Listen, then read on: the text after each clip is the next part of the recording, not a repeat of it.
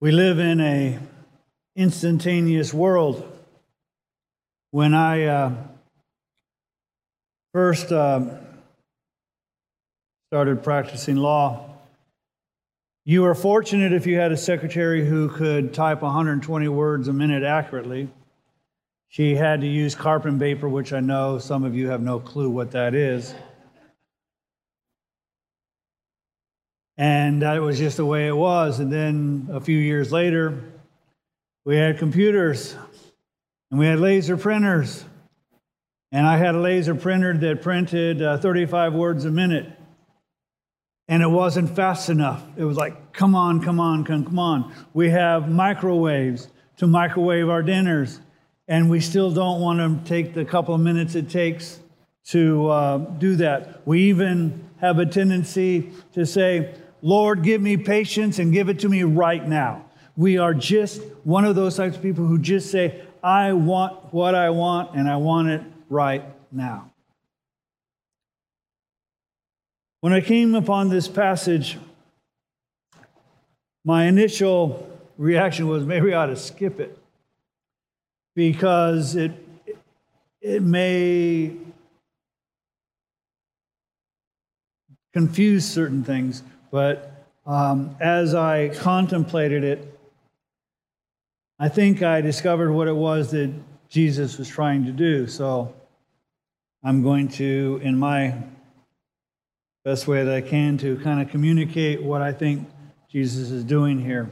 So in Mark chapter 8, verse 22, it says this And they came to Bethsaida, and they brought a blind man to Jesus and implored him to touch him. Now, again, I always kind of hear harping on a particular topic again. They do take the man to see Jesus because they know that Jesus can heal this man. But it's, again, it's that he, Jesus might touch him. Jesus has healed people from great distances. He doesn't have to touch. It would seem to me that the, what they would do is they say, they came to Jesus with this blind man and implored him to heal him. Let Jesus do it any way he wants. But that's kind of the way we are. We trying to still, even when we give things to God, we still do it in such a way as that we're in control. Jesus do it this way. So the next time you pray, I hope this will rem- remind you to say, Jesus, this is what I'd like you to do, but however you do it, do it the way you want. And taking the blind man by the hand, he brought him out of the village.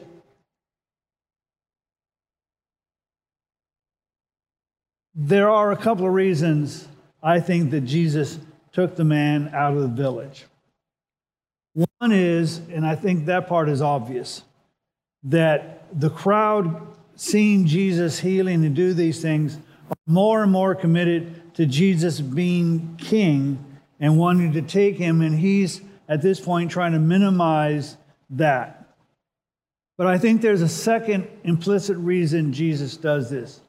Because Jesus is going to teach his disciples something by his actions that he doesn't want the crowd to mess up because the crowd tends to hustle and bustle and you get all wrapped up in what the crowd's doing. So he takes the man out of that situation. And after spitting on his eyes, why Jesus does that, I don't know. Jesus heals in a variety of ways. Sometimes he speaks, sometimes he makes mud, sometimes he just puts his hands, sometimes he spits on you. But I suspect the man did in mind. And after spitting on his eyes and laying his hands on him, he asked him, Do you see anything? And he looked up and said, I see men, for I see them like trees walking around. Now, this is where, if you don't think, you could be uncomfortable because is this too hard for Jesus? I mean, he's been healing people. Why is it that he's taking more than one step to heal this man. Why is there, I can kind of see, I see men, but they're like trees. Then again he laid his hand on his eyes, and he looked intently and was restored, and began to see everything clearly. You see, what I think Jesus is teaching is not that he needed two stages to heal the man blindness, but that oftentimes faith requires a number of steps. Faith does not necessarily come instantaneously, or does it come completely all in one package? Which is obvious, I think, with the disciples, and that's why I think he took and he's teaching by what he does by actions. He's saying, as we come to faith, you will see partially, and then you'll see more clearly, and you'll see more clearly as your faith begins to grow. He talks about them when they fail to understand about the bread. Oh, you of little faith. When they don't quite understand, he never says, Oh, you of no faith. It's always you of little faith. You're not seeing clearly. And I think Jesus is teaching us that sometimes we should not expect our faith to instantaneously just be there, that it is something that grows and causes us to see more and more and more clearly. Initially, the man sees people walking around as if they were trees. When we're blind, we see no movement at all, and I'm talking spiritually. When we are spiritually blind, we have no idea what God's doing. And then faith comes, not fully understanding. And sometimes we're not quite sure is it God moving or is it something else moving? It's, it's like men walking with trees. It's like, is it just circumstance? It's just as happenstance? Is it chaos or is it predetermined?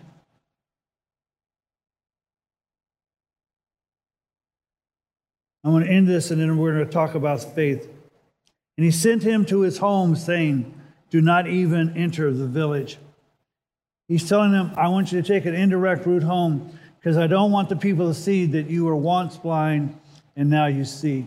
Because again, I don't want the crowds to come.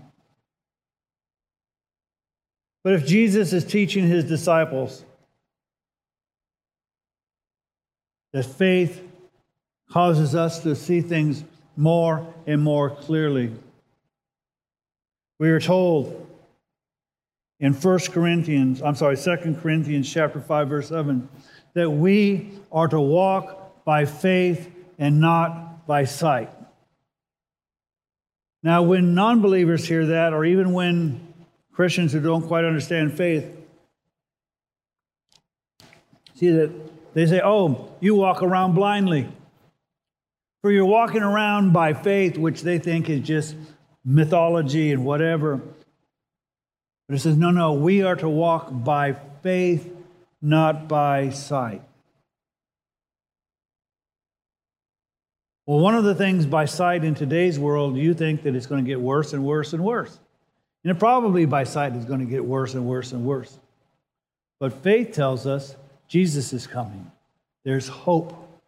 So we live in this world not with the dull miserable expectation that mankind is just doomed, we look for the hope and anticipation that Jesus is coming again and will set all things right. We're coming to a time in a week and a half or so that we're going to celebrate the birth of Christ that happened some 2,000 years ago. But that wasn't an instantaneous promise. God had promised Adam and Eve, there would be a Savior. And throughout the Old Testament, there were prophecies of that the Messiah would come and how he would be and what he would do. And it took centuries and millennia for the Messiah to come. But they came and looking for him because even in the Old Testament, they walked by faith and not by sight.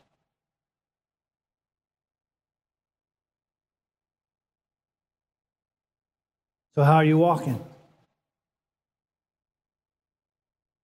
Are you walking only in the steps that you can see or in the steps that God has promised? A little before that verse that says, We walk by faith and not by sight, in 2 Corinthians chapter 14, I mean, chapter 4, with verse 17, it says this For momentary light affliction is producing for us an eternal weight of glory, far beyond all comparison. While we look not at the things which are seen, but at the things which are not seen. For the things which are seen are temporal, but the things which are not even seen are eternal. So, are you concentrating on what is by sight, or are you seeing the eternal perspective? Are you allowing the circumstances of this life, when they're difficult, to determine your feeling and your determination and your testimony? Or are you saying, I understand that it's hard now, but it's not worthy to be compared to what God is doing? Far too often we walk around as if we're seeing trees and not God. So I want to, uh, again, for we look not at the things which are seen, but at the things which are not seen. That's how we walk by faith. We don't walk by assumption, we walk by faith. The sad thing is, in many churches, you wouldn't know the difference between assumption and faith. I'll give you an example. A pastor will say, God has laid on my heart a new building program. And we're going to build a building worth $2 million, and God's laid it on my heart. You weren't a part of that conversation. You don't know. If you like the pastor, you think it's a good idea. You don't like the pastor, think it's a terrible idea. And then they start raising money. And if they accomplish the goal, wonderful, and nobody ever questions it. They don't raise the goal, they cut back on the building. Well, did God lie? Or was it the pastor's assumption that he wanted something and he thought if he did something for God, God would just go along with it?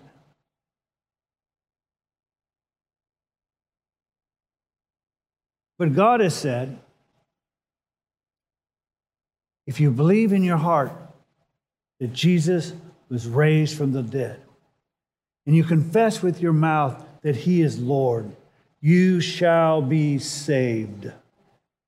That is a promise of God. That is a statement of God. And even though my life may not always comport to what I say I believe, God is never a liar. And so when he says, if you believe and you confess, you're saved, then I walk by faith. I don't walk by it well. You know, I'm doing pretty good today and I'm not doing so good tomorrow and I do pretty good the next day. I'm not looking at me. I'm looking at the things that are unseen. His promise of what he said my destination is. He says that there will be a time when there will be a shofar that sounds, a trumpet. And he says, the dead in Christ will rise first. And then we who remain will be caught up together. So, which tells me those who have passed away in Christ have at least a six foot advantage over us. Because they're going to raise raised up, and then we are. That is a promise of God. So, those of our loved ones who were in Christ, who left this world before us, and the scripture says, to be absent from the body is to be present with the Lord. A promise, a statement. So we walk by faith that our loved ones aren't just somewhere in the ground or burned up or in the sea, that their spirit is in the presence of God. And that there will be a come a time when that their presence with God and their body will be reunited in a better eternal perfect body. We walk by faith because that is what God has said. We don't make it up.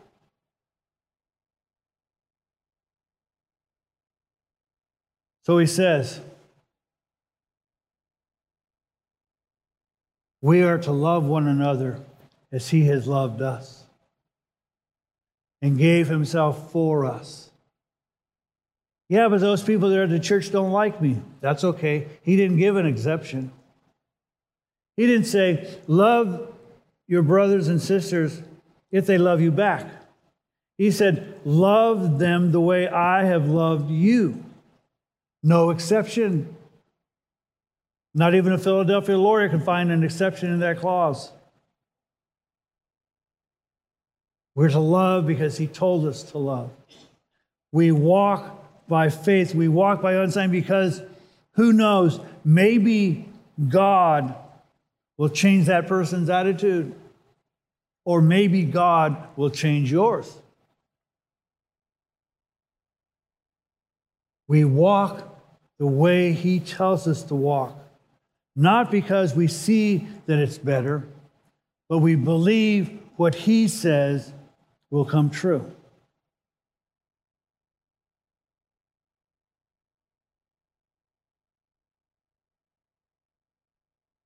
But how are you walking?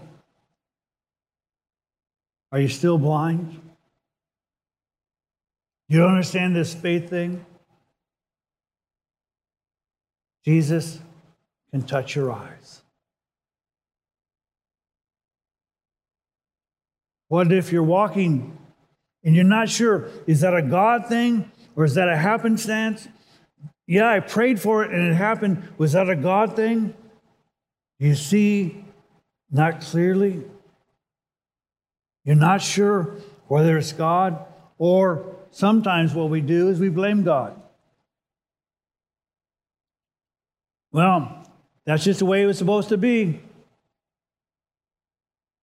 How do you know?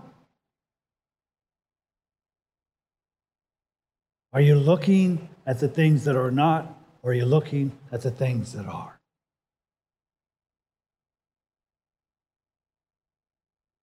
None of us, I don't think, see totally clearly at this point. There will come a time when we will truly see him as he is, and we will be like. Which means he said it, I believe it. Now, you've heard and I've changed it. You've heard people say, God said it, I believe it, that settles it. That's wrong. God said it, that settles it, I believe it. My belief does not determine what God is going to do or not do. God does what God does. I just want to be there to see what He does. I want to see Him. Wouldn't it have been awesome to see Him spit in this guy's eyes and you go, Whoa, that's weird. What's Jesus doing? I mean, He hasn't done that before and then touching the guy's eyes, and he sees better and better. And you say, Jesus, can I have a word with you? Not a word with all the other disciples, a word with you. Okay, Jesus, I've seen you heal people before. And every time you healed them, you just spoke the word or you touched them and they were healed. Some, I remember even the lady who just touched you and you've felt the healing come out of you. And you said, Who touched me? And we're going, Whoa. So so, what are you doing here, Jesus? Why, why is it that you took a couple of steps? Then I think Jesus would have turned and said, Because I want to teach you. Right now, you guys are seeing darkly. You're not seeing the full picture. But when I come from the grave, you're going to see a whole lot more clearly. Your faith will be greater, your confidence will be bold. You see, Jesus' teaching is not confined to his words, but also what he does. In a moment, we're going to sing a song Lord, open the eyes of my heart that I might see.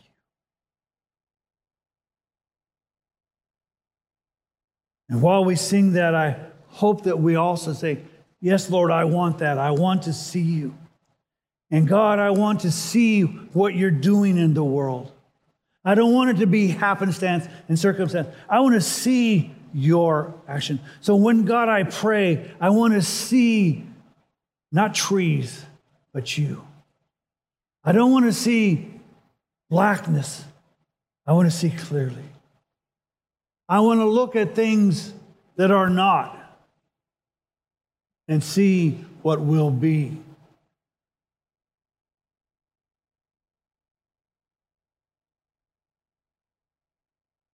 There was a, a man that lived across the street when I was a young child.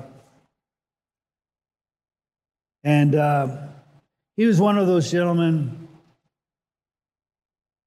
and I didn't think about this when I was a little kid, because whatever, but he's a type of individual you would have thought God would never touch him. He would just basically die in his sins. He was really a gruff guy. I mean, he was he did nice things, but he swore so terribly. Every other word was a really crude swear word. And even his wife says, Why do you have to swear? And he goes, What? It was just so much a part of who he was that that was just what he he just expressed himself that way. And so as a child, you just thought, this guy is kind of just out of it. God would never touch him. And we moved to Westminster in Orange County, and he moved, but we kept in touch. And in his later years, as an older, even an older person, he came to know the Lord. And the amazing thing was, and I've shared it with some of you, that from the time he committed his life to Christ, he stopped swearing. It was like most of us, we, well, you know, I still sin, it's, it's okay or whatever. And he just, boom, stopped. Which kind of taught me I'm not the judge. There are people who you think will come to know the Lord and never do. Oh, they're nice people and they live nice lives and do nice things, but they just don't ever follow God. And then there are those who you just think their heart's got to be so hard that God can never crack it, and God does. You see, I was looking at the outside, not what God could do. And we need to live our lives with what God can do, for nothing is impossible with God. Now, I'm not saying living by assumption, I'm saying living by faith, by what God says, and then responding to what He says. So when God says this is how we are saved, then we live in confidence of that. If God says this is how we are to live, we are to love one another, we are to love our enemies, we're to do all these different things, and you go, okay, God, it doesn't, you know, I don't see what it's in it for me. And he goes, exactly. It's not about what's in it for you.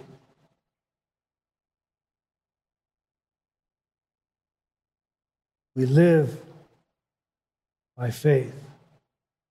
And we live understanding that it's not instantaneous. And we live by the fact that you and I are not at the same level at any one time. As your pastor, you expect me sometimes to be ahead. And generally speaking, hopefully I am because I can help lead. But there are times that I have a blind side as well, you know, maybe partial sightedness. So I say, Lord, we need to pray for that guy. He's got a blind spot here.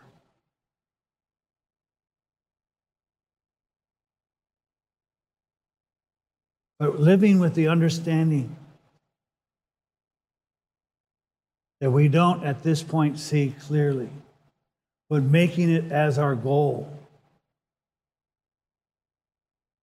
When I first started preaching, I, I used uh, an example of if when we first became a Christian and our lives were, it was at this end of the wall. And then when we became, when Jesus came back, we were like Jesus, we'd be at that end of the wall. Some of us like to hang around at that side of the wall. Some of us get a little closer, then we run back. Then we get a little closer, and we run back. And some of us kind of hang out. Some of us, "Ah, I'm too tired to go that far. Jesus will change me when he gets here. Wouldn't it be great that we saw so clearly that even though we weren't all the way to the wall, we at least got to the uh, small pews? So that when Jesus returns, and I'll pick me, that when Jesus returned, that I was that close to that wall. That when we're all in heaven rejoicing and praising his name, you go, you know, Joe, you're not that much different than you were on earth. You look as much like Jesus. Oh, you, little, you look a little better than you did, but you were pretty close to looking like Jesus when he came. And wouldn't it be awesome if all of us here at our church looked a lot like Jesus when he comes, rather than a whole lot like we did started out when he first saved us? And the way we do that is not cleaning up our act, but taking the scales. Isn't it, wasn't it interesting when Paul was persecuting the church and Jesus came and said, Paul, at that time was Saul, Saul, Saul, why do you persecute me? He goes, Who are you? And Jesus has a conversation with him and he strikes him blind. And then they lead him to a saint who prays for him, and the scales fall off, and he sees. Say, God, if there are scales, take them from my eyes. If my eyes don't work, fix them. Open the eyes of my heart that I might see you. And all God's people said,